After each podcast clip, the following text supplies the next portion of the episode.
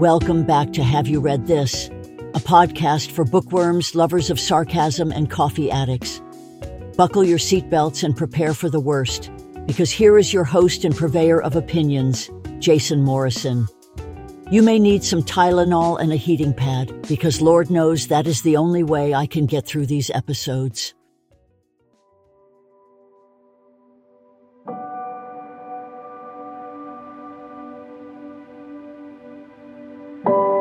Border remains a fluid, mutating, stubbornly troubling, enthusiastically lethal region. Perhaps it's not a region at all. Maybe it's just an idea nobody can agree on. A conversation that never ends, even when it becomes an argument and all participants kick over the table and spill their drinks and stomp out of the room. I was born there.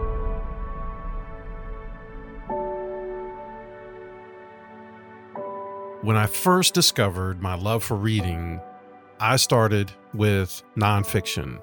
What I love most about reading nonfiction is how one book may reference several others or different events. And that in turn triggers a desire to read more about this new topic. Like when I started reading about Everest, that led to reading about K2. And then that led to reading about cave diving and similar adventures or stories of survival. And that's most likely how I ended up reading The Devil's Highway by Luis Alberto Urrea.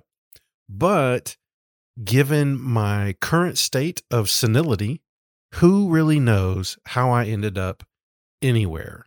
The book takes place in early 2001, I think May, around that time frame and it follows 26 men and boys who attempted to enter the United States by walking across the southern Arizona desert. And this is an area referred to as the Devil's Highway. We follow these men from being recruited by Mexican gangsters to the border where guides or coyotes, as they're referred to, take over and finally, their journey in 115 degree heat in the sun out in a national wildlife refuge.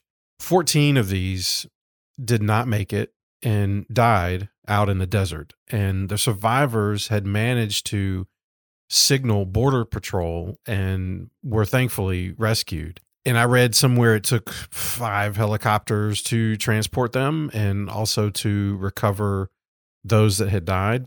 And all of the survivors also suffered kidney damage from the extreme heat. And this entire book is a vivid and detailed picture that won't be out of my mind anytime soon. And of of note, the chapter in which he describes the details of what happens to the human body through hyperthermia was so difficult to read that it it turned my stomach to think to just think about somebody having to experience that. These conditions were so drastic and desperate and inhumane that it it hurt to read them. I looked this area up to see more photos of the place and found the official website run by US Fish and Wildlife Service. And their dis- their disclaimers are are pretty they're pretty uh, blunt, I guess I should say. It's pretty different than some of the disclaimers you might see on like a typical parks and recreation type website. This one in particular, it reads Visitors must come prepared to face the landscape alone sometimes with only what they can carry on their back. Be prepared for anything.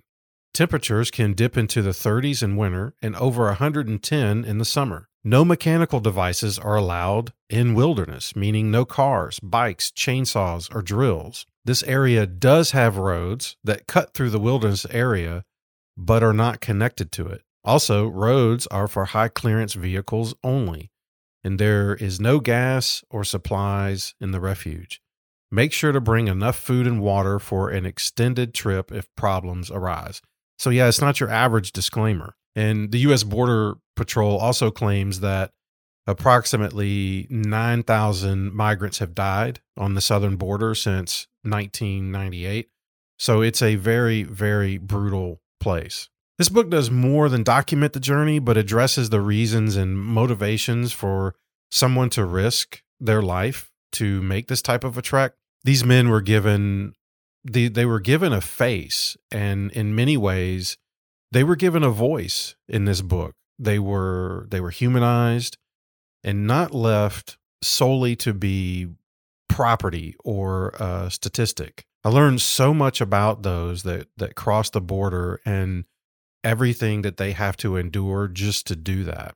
At the same time, The Devil's Highway also discusses the perspective of the Border Patrol agents who work to apprehend undocumented immigrants. It does a great job of pointing out that this situation is not just a simple thing, it's not a cut and dry, some try to make it out to be. And the book, I feel, had a very balanced take on both sides of this. And all of this is done quite skillfully. I've read a ton of nonfiction books that that read like encyclopedias and having and just having said that out loud, I wonder how many of you out there even have an encyclopedia at your house. And I wonder how many of you, like me, had parents who bought one of those Encyclopedia Britannica sets that took up 900 square feet in the house and weighed 430 pounds.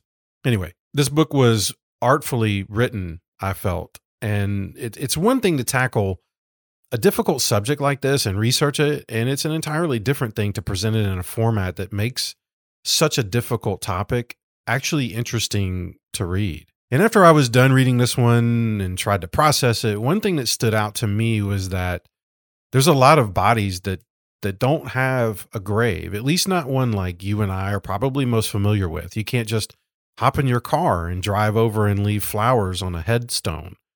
The only way to actually locate some of these bodies was with latitude and longitude coordinates. And I don't know why, but like when I read that, like I was I was really saddened by that. I just thought how terrible and a lonely situation to to die in out there.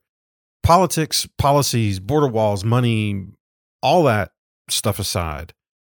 I have an assignment for you after you read this book, of course. While looking up information for the book, I found a video by Eva Beck where she drives through El Camino del Diablo, which is the real name, the Devil's Highway. And there's a there's a ton of fascinating visuals and background information in the area. And I'll put this up on the website, uh, have you read this podcast.com.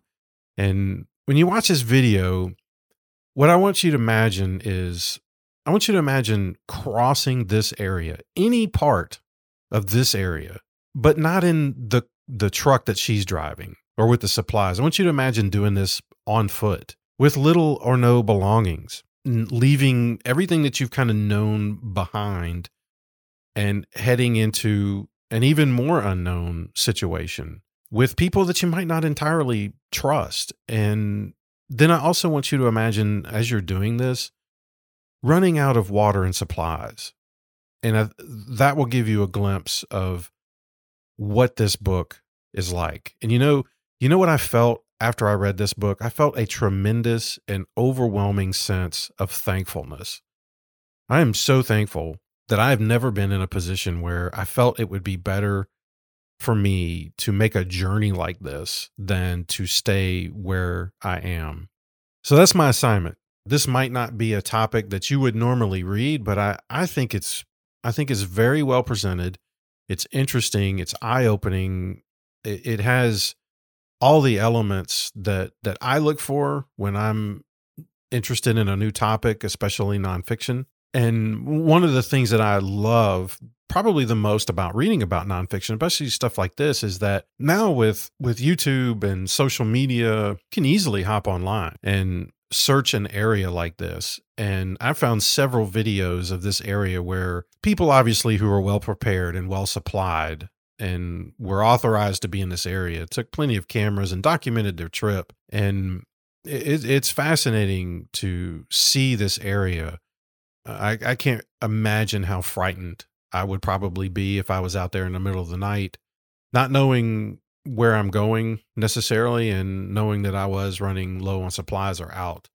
That's just a terrible, terrible situation. And I can't even imagine putting myself in that.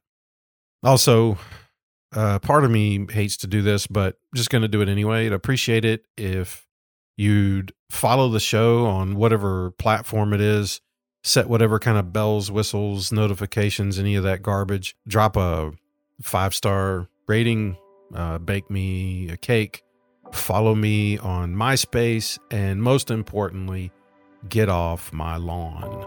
Until next time. The desert is alive. It always has been. But only the dead know it.